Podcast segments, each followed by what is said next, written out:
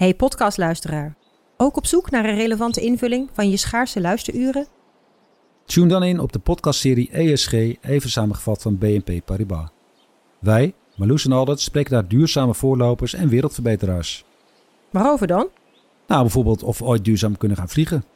En waarom koeien in de stad nou een goed idee is? Dat en meer elke twee weken in een nieuwe aflevering. Dus abonneer je. ESG, even samengevat.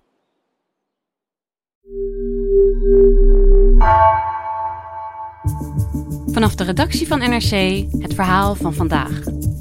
Mijn naam is Geertje Tunter.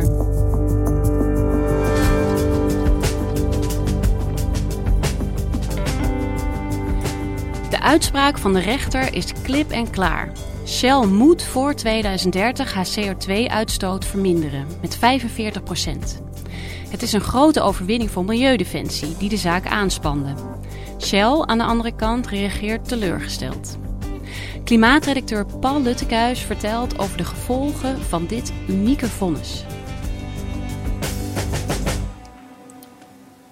Om te beginnen de feiten. Ik uh, luisterde uh, vorige week woensdag naar de uh, livestream van de rechtszaak die Milieudefensie had aangespannen tegen Shell. De rechtbank doet vandaag uitspraak in de zaak die in de pers wel is aangeduid als de klimaatzaak tegen Shell. Of om precies te zijn tegen Royal Dutch Shell, RDS zoals de rechter steeds zei, want het gaat om de moedermaatschappij van het bedrijf. Volgens eisers doet RDS te weinig aan het terugdringen van CO2-uitstoot en het voorkomen van ernstige klimaatschade.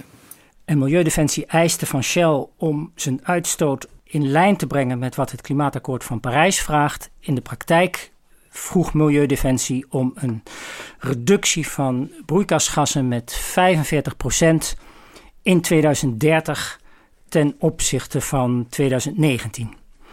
Uiteindelijk besloot de rechter dat Shell in het ongelijk wordt gesteld en dat het uh, bedrijf zijn uitstoot moet terugbrengen volgens de eis van Milieudefensie.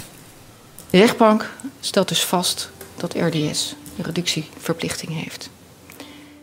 Als ik heel eerlijk ben, zag ik niet aankomen dat uh, Milieudefensie zou winnen. En ik was overigens niet de enige, want ik heb vooraf wel een aantal juristen hierover gesproken. En die zeiden eigenlijk steeds hetzelfde als wat ik zei. Nou, er is, er is eerder een rechtszaak geweest over uh, klimaat. Dat was de Urgenda-zaak waar de staat terecht stond. Uh, die begrijp ik wel, zeiden veel van die juristen. Maar ik kan me niet voorstellen dat er een uh, grote multinational als Shell door een rechter op deze manier wordt aangepakt. En het tegenovergestelde gebeurde. Ik uh, luisterde naar het vonnis en ontdekte steeds meer naarmate de rechter doorsprak dat Shell in het ongelijk werd gesteld. Dit is een historische moment, meer dan wat wij ooit had kunnen verwachten. Donald Pols, uh, de directeur van Milieudefensie, was natuurlijk uitgelaten over dit vonnis. En dat kun je wel begrijpen, want ze hebben er jaren aan gewerkt. Dit is een enorme sprong voorwaarts voor een veilige en gezonde planeet. Voor mijn drie kinderen en voor alle kinderen in de wereld. Het is prachtig! Het is zo mooi. Nou ja, het mag dus duidelijk zijn. Hè? Het is echt een heel bijzondere zaak dus geweest. En vooral een bijzonder vonnis. En uh, in de rechtbank stonden dus Milieudefensie en Shell tegenover elkaar. Maar misschien is het goed om even terug te gaan naar het begin. Want hoe is deze zaak begonnen en waar draait het om in de rechtbank? Ja, uh, het begon in uh, april 2018. Toen stuurde Milieudefensie uh, als uh, klimaatorganisatie een brief naar Shell met het verzoek om zijn klimaatbeleid aan te passen aan de eisen die worden gesteld in het Klimaatakkoord van Parijs. Als Shell dat niet zou doen, dan uh, beloofde Milieudefensie naar de rechter te stappen. En dat is dus uiteindelijk gebeurd. In december vorig jaar, 2020 zijn er vier zittingsdagen geweest waarop uh, beide partijen uh, mochten uitleggen waarom hun standpunt is zoals het is. Nu is het moment. De beslissingen en daden in dit decennium bepalen onze toekomst. En die toekomst ziet er stuk rooskleuriger uit als Shell echt mee gaat doen. Milieudefensie probeert samen met ruim 17.000 mede-eisers via de rechter af te dwingen dat het olieconcern een groener beleid gaat voeren. Shell zegt van alles te doen om groener te worden, maar Milieudefensie vindt dat het niet hard genoeg gaat. Shell legt, legt eigenlijk de verantwoordelijkheid bij iedereen, behalve bij zichzelf. Wij, uh, wij werken zo hard als we kunnen binnen onze mogelijkheden, uh, maar we kunnen dat niet alleen doen. Shell uh, zei dus altijd van ja, we doen al ons best om aan Parijs te, te voldoen. Um, het, hè, dat, is, dat is gewoon goed zoals, zoals het gaat. Maar het is dus niet zo dat zij zeiden, ja, klimaatverandering vinden wij niet zo belangrijk of zo. Het uitgangspunt van Shell is wij volgen wat er in de maatschappij gebeurt. En Milieudefensie zegt, ja, maar wacht even, jullie zijn zo'n grote speler. Jullie uitstoot is uh, wereldwijd, en dat, bedoel, die cijfers die ontkent Shell ook niet. 3% van de uitstoot die er in de wereld plaatsvindt, gebeurt door Shell. Dat is, dat is, ja, dat is gigantisch. En dat is ook bijna tien keer meer dan wat er in Nederland wordt uitgestoten. Dan dus de totale uitstoot van Nederland. Um, en dus, zegt Milieudefensie, als jullie dat niet doen, als jullie niet uh, die hele strenge norm die wij jullie willen opleggen, volgen, dan kunnen we wel als Nederland proberen een klimaatverandering te voorkomen, maar dat heeft helemaal geen zin. We hebben jullie daarbij absoluut nodig. Shell zegt wij houden ons aan het uh, klimaatakkoord van Parijs, want kijk maar in 2050 is onze uitstoot netto nul, zoals dat uh, wordt genoemd. Dat betekent dat je niet meer uitstoot dan, dan de aarde aan kan, of dan wordt opgenomen door bomen en dat soort dingen. Maar Milieudefensie brengt daar tegen in, en zij worden daarbij gesteund door uh, klimaatwetenschappers, dat dat moment van 2050 te laat is als je nu niet eerder veel meer CO2 reduceert. En uh, dat was voor de rechtbank dus ook een heel belangrijk argument. Dat toekomstige generaties, als je nu te lang doorgaat met uh, die uitstoot, dan blijft er van de koek niks over voor mensen die over 20, 30 jaar uh, leven. En dat moeten we voorkomen. Dus als je het nu allemaal opmaakt, dan verschuif je die rekening eigenlijk naar de toekomstige generaties. Ja, precies. Deze zaak tegen Shell uh, doet denken aan een eerdere zaak. We hadden het er net natuurlijk al over. De zaak van Urgenda tegen de Nederlandse staat in 2019. Goedenavond. Voor de derde keer op rij heeft duurzaamheidsorganisatie Urgenda gewonnen van de staat. Dat betekent dat het kabinet. In hoeverre zijn deze zaken nou vergelijkbaar? Voor een deel zijn ze zeker vergelijkbaar, want ook daar werd een partij uh, gedaagd die zich niet houdt aan wat de bedoeling is. In dit geval was het de staat um, in de agendazaak. En dat is meteen ook het grote verschil, want van de staat verwacht je dat die zich houden aan wat de wet voorschrijft. En het klimaatakkoord van Parijs uit 2015 is een afspraak tussen landen, waar bedrijven dus helemaal geen rol in spelen. En dat landen zich daaraan moeten houden, dat ligt voor de hand. Dus Urgenda had het in zekere zin iets makkelijker. Het, het spannende in deze zaak was dat Shell geen partij is in het klimaatakkoord van Parijs. Shell heeft daar geen handtekening onder gezet. Shell heeft alleen gezegd: wij gaan ons best doen om dat te halen. Dat is inderdaad de vraag. Hè? Van, het gaat nu om een bedrijf. Nou, dat bedrijf heeft inderdaad niet uh, om tafel gezeten uh, in Parijs bij die klimaatonderhandelingen. Um, hoe kan het dan toch dat ze nu door de rechter tot de orde worden geroepen? Uh, nou ja, dat was inderdaad een veel ingewikkelder juridisch steekspel. Het belangrijkste wat hier geldt is de juridische term een ongeschreven zorgvuldigheidsnorm. Dat betekent, ja, het is ingewikkeld, maar dat betekent dat uh, de rechter kan nadenken of een partij, uh, in dit geval dus Shell, doet wat, wat eigenlijk zou horen, wat de bedoeling is. Als de rechter vindt van niet, dan kan een bedrijf ter verantwoording worden geroepen. Een, een voorbeeld daarvan, een heel beroemd voorbeeld, is het zogeheten kelderluikarrest. Ja, het kelderluikarrest. Heel, heel vaag doet dat een belletje rinkelen. Ja, het uh, kelderluikarrest uh, is een uh, uitspraak uit de jaren 60 mm-hmm. van de vorige eeuw, waarin Coca-Cola werd aangeklaagd omdat zij een luik openzette bij een café in Amsterdam. om kratjes Coca-Cola naar beneden te brengen. En iemand viel in dat luik en brak zijn been.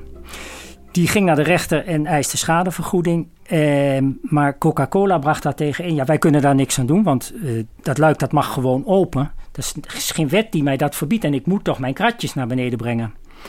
Maar de rechter ging daar niet in mee. Want de rechter zei: uh, Je had kunnen weten dat uh, mensen soms niet opletten, dat ze de verkeerde kant op kijken. En dat ze dus dan naar beneden kunnen vallen. Dus je had kunnen weten dat dit gevaarlijk was en had iets moeten doen, bijvoorbeeld een hekje ergens neerzetten, om te voorkomen dat hier, um, dat hier een ongeluk zou gebeuren. En op grond daarvan is Coca-Cola dus veroordeeld. En dit arrest speelde zowel in de Urgenda-zaak als in, uh, nu in de zaak van Milieudefensie tegen Shell uh, een belangrijke rol. In dit geval geldt ook, er is misschien geen wet waarin staat dat Shell zich op deze manier moet inspannen. Um, uh, maar ze hebben wel de morele plicht om dat te doen. Vat ik dat zo goed samen? Uh, ja, de rechter zegt tegen Shell: jullie wisten heel goed de risico's van klimaatverandering. Sterker nog, in de jaren 80 en 90 van de vorige eeuw heeft Shell daar uitgebreid zelf over geschreven. Zij zagen de risico's en zij vonden ook dat er iets tegen moest gebeuren. Vervolgens hebben zij hun eigen beleid daarop niet aangepast. En nu zegt de rechter dus, maar als je de risico's kende, dan had je dus toen eigenlijk al iets moeten doen. En, en het unieke van deze zaak is dus dat uh, Milieudefensie niet geïnteresseerd is in wat Shell in het verleden heeft gedaan, maar gewoon zegt: we weten nu hoe het staat. En we moeten het nu gaan oplossen. Dus we moeten naar de toekomst kijken. En Shell moet dus zijn beleid voor de komende jaren aanpassen. In plaats van uh, schadevergoeding te eisen voor wat uh, Shell eventueel in het verleden verkeerd heeft gedaan. Ja, dus het, het bijzondere is vooral dat ook dat we eigenlijk vooruitkijken in dit geval. Ja. En dit kelluikarrest, hè, is dat dan um, het enige waar dit vonnis op gebaseerd is? Uh, nee, de rechter gaat wel iets verder. die, die ongeschreven zorgvuldigheidsnorm. Daarbij is ook gekeken naar allerlei andere elementen. Bijvoorbeeld over um, de, uh, het Europees Verdrag van de Rechten van de Mens. Waarbij onder andere uh, werd gezegd dat klimaatverandering voor zowel al voor de huidige, maar ook voor de toekomstige generaties een dermate groot gevaar is dat uh, de mensenrechten in gevaar zijn. Bijvoorbeeld het mensenrecht op het stichten van een gezin. Dus ook Shell brengt met zijn beleid toekomstige generaties in gevaar. En die, dat mensenrechtenargument is dus ook een deel van de uitspraak.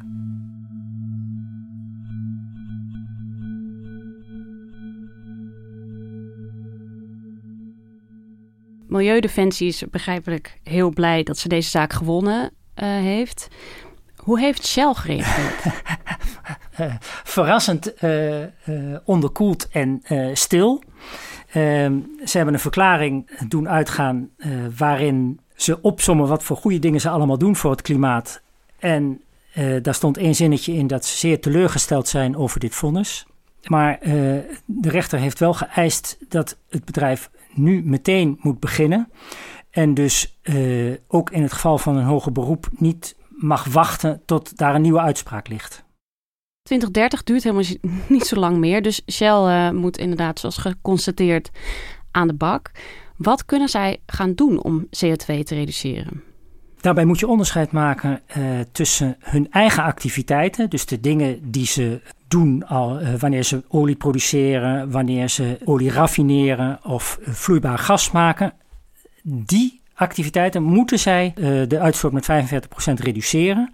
Daarnaast hebben zij natuurlijk heel veel producten die ze maken, zoals benzine, diesel, kerosine. En eigenlijk is die verantwoordelijk voor 85% van alle uitstoot van Shell. Dus eigenlijk voor de bulk van wat Shell aan klimaatverandering veroorzaakt. En daarvan zegt de rechter dat ze een zware inspanningsverplichting hebben om uh, daar uh, die 45% te halen. Ja, is toch wel fascinerend. Want het gaat dus ook om de benzine die jij en ik uh, tanken, zeg maar. En die oliebedrijven, als ik het goed begrepen heb, hebben heel lang gezegd: ja, maar ja, er is nou helemaal vraag naar. Maar dat gaat dus niet op, heeft de rechter gezegd. Nee, de rechter zegt eigenlijk dat een bedrijf dat zo groot is. niet mag meebewegen met de samenleving, maar uh, voorop moet lopen. Kijk, als het gaat over bijvoorbeeld die benzine, dan in feite zegt de rechter, ja, je hoeft niet meer naar nieuwe olie en gas te boren, want uh, daar, ja, dat kun je toch niet meer verkopen. Dus het laat wel zien welke richting het beleid uit moet, maar uh, de rechter wil zich daar echt niet mee bemoeien. En Milieudefensie ook niet. Duidelijk. En nu Shell in Nederland veroordeeld hè, door een Nederlandse rechter. Maar uh, de werkzaamheden van Shell hè, zijn natuurlijk wereldwijd. Het is een gigantisch bedrijf. Ja. Welk effect heeft die uitspraak dan op die andere Shell-dochters en zo? Nou, Shell heeft steeds geprobeerd in de rechtszaak uit te leggen dat zij niet verantwoordelijk zijn voor hun. Ze hebben 1100 vennootschappen. Voor die vennootschappen die in het buitenland uh, werkzaam zijn. Maar de rechter gaat daar niet in mee. Die zegt. Uh, het beleid van Shell wordt door de groep hier, door de houdstermaatschappij Royal Dutch Shell RDS bepaald. En die vennootschappen zijn uitvoerders van dat beleid. Dus als wij zeggen dat Shell 45% moet reduceren, geldt dat ook voor die uitvoerders van dat beleid. Dus voor alle 1100 bedrijven van Shell overal op de wereld uh, geldt dit vonnis. Shell heeft steeds geprobeerd om uit te leggen: wij hebben niet voldoende invloed op het beleid van die bedrijven, die doen hun eigen ding. Maar de rechter gaat daar niet in mee. En uh, wat nou als het ja, niet lukt om, uh, om daar te verbeteren? Dan zal uh, Milieudefensie opnieuw naar de rechter kunnen stappen. En dat gaan eisen. Bijvoorbeeld door uh, een dwangsom op te leggen. En dat zou de rechter kunnen doen, die heeft dwangmiddelen. Uh, het is dus mogelijk om via een, een dwangbevel uh, Shell ertoe te dwingen.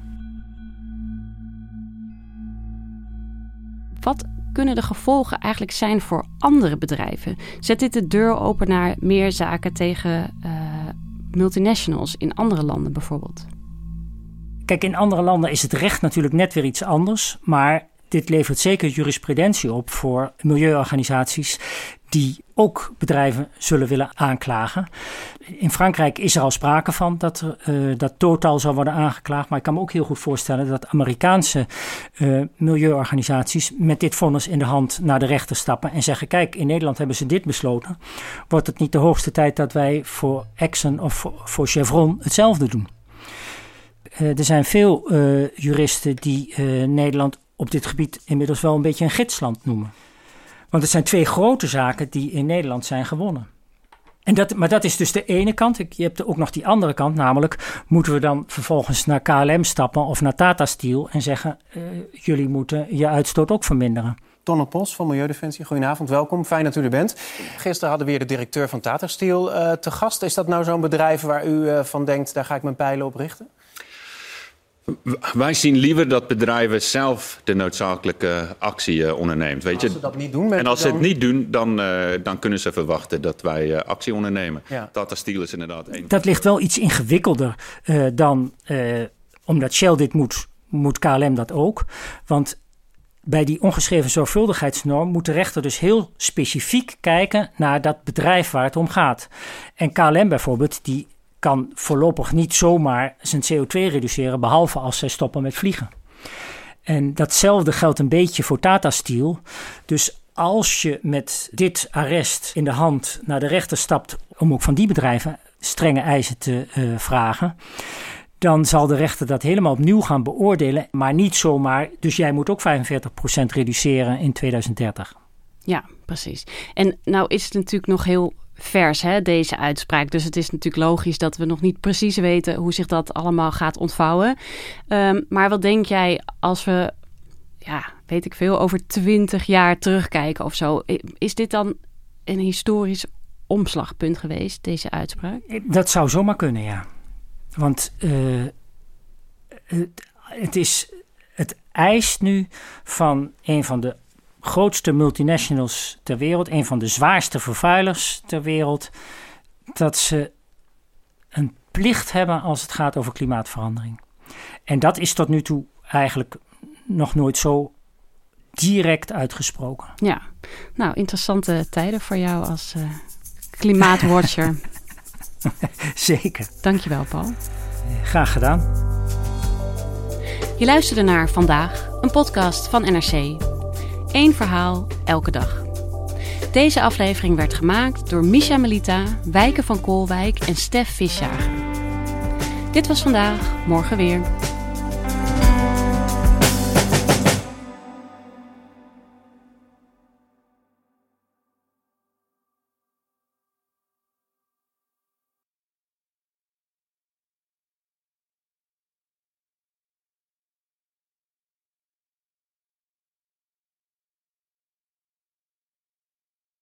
Technologie lijkt tegenwoordig het antwoord op iedere uitdaging. Bij PwC zien we dit anders. Als we de potentie van technologie willen benutten, kunnen we niet zonder een menselijk perspectief. Human-led, tech-powered noemen we dat. Ga naar pwc.nl.